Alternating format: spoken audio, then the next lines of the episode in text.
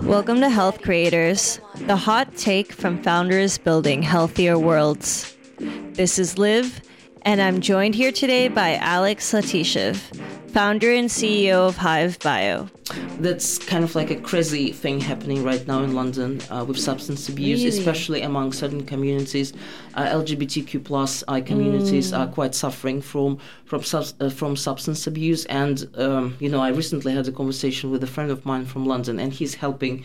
Uh, he's running uh, CMA, uh, crystal meth, uh, crystal meth groups, just for the people who are suffering from crystal meth addiction. And he has been kind of like, you know, we, we, and kind of like the the authorities, the government doesn't pay any doesn't pay any attention what's happening because there were lots of petitions how it can be, you know, how the situation can be improved, and nothing is happening. And it's basically, you know, the same things as was happening with HIV and AIDS for some time, where it was kind of like said, okay, that's kind of like their problem. Uh, so it's a bit, yeah, it's a bit rough. I Why would say. why is there such a prevalence for crystal meth addiction in the LGBTQ community?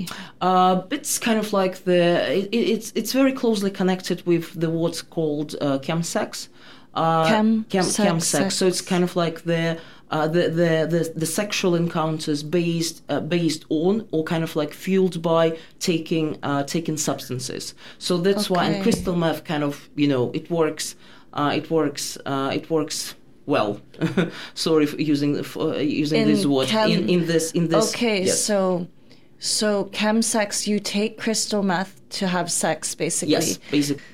And so you mentioned that, you know, this kind of idea stemmed from your own experiences with ketamine assisted psychotherapy and with um, psilocybin. So, what was like the kind of personal driver behind Hive Bio?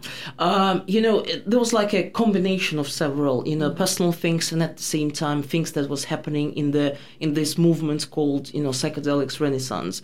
Uh, you know, if we speak about like personal things, you know, I've lost like a certain number of friends who were suffering from uh, f- from from substance abuse and drug addictions, and somehow one of like one of like one of the friends from this group, he has found like he has found psychedelics, and then he kind of like introduced me, saying, "Okay, Alex, they really helped my you know saved my saved my life in that sense," and I it like was the first time I was introduced you know to psychedelics. It actually happened uh, in San Francisco, so San Francisco is like a very special place um, place for me uh, for me now because it has this strong association with you know the first psychedelics experience and how it was you know how it was mind blowing, um, and if we talk about you know like this this movement of of, of Renaissance and uh, psychedelics Renaissance, um, at that time I was based in London and I had some pals from Imperial College London, and at that time they were doing these amazing trials with psilocybin, probably kind of like the first one that put uh, lots of lo- lots of lots of psychedelics companies and like in general kind of like psychedelics on the map,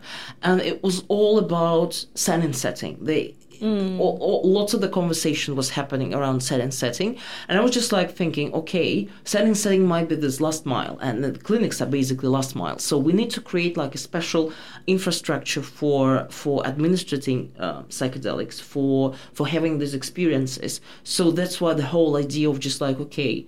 It's like a special place. It's like a clinic. It's like you know something which is different than a traditional you know psychiatric hospital or clinic, but at the same time you know it's safe.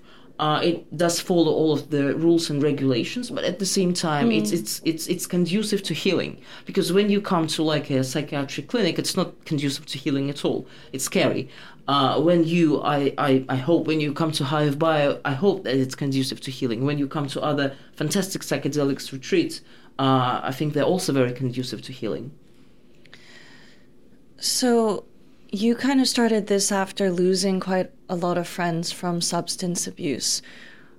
What made you feel like, hey, like, let's use more substances to cure substance abuse rather than, I don't know, turn away from Yes, yes, yes. That, that that's that's usually people actually say, and I always say, you know, it's kind of like a big misunderstanding or misconception about you know Yeah. ketamine and, and, and other psychedelics. You know, because basically what psychedelics do, they they create new uh, new uh, uh, new ways and, and new paths in your in your brain. And uh, what you know, especially ketamine does, uh, it it does create this window of plasticity when new lifestyle habits uh, and new things can be can be kind of you know translated Mm. better. You know, I would you know see I would love to see Hive Bio as a next generation mental health and wellness brand. And also, you know, we, we are so excited now to talk about new therapies with uh, with longevity and you know like aging, which is actually might be combined with psychedelics very well because sometimes age is is a perception and psychedelic can help you can Yeah. help you to to perceive things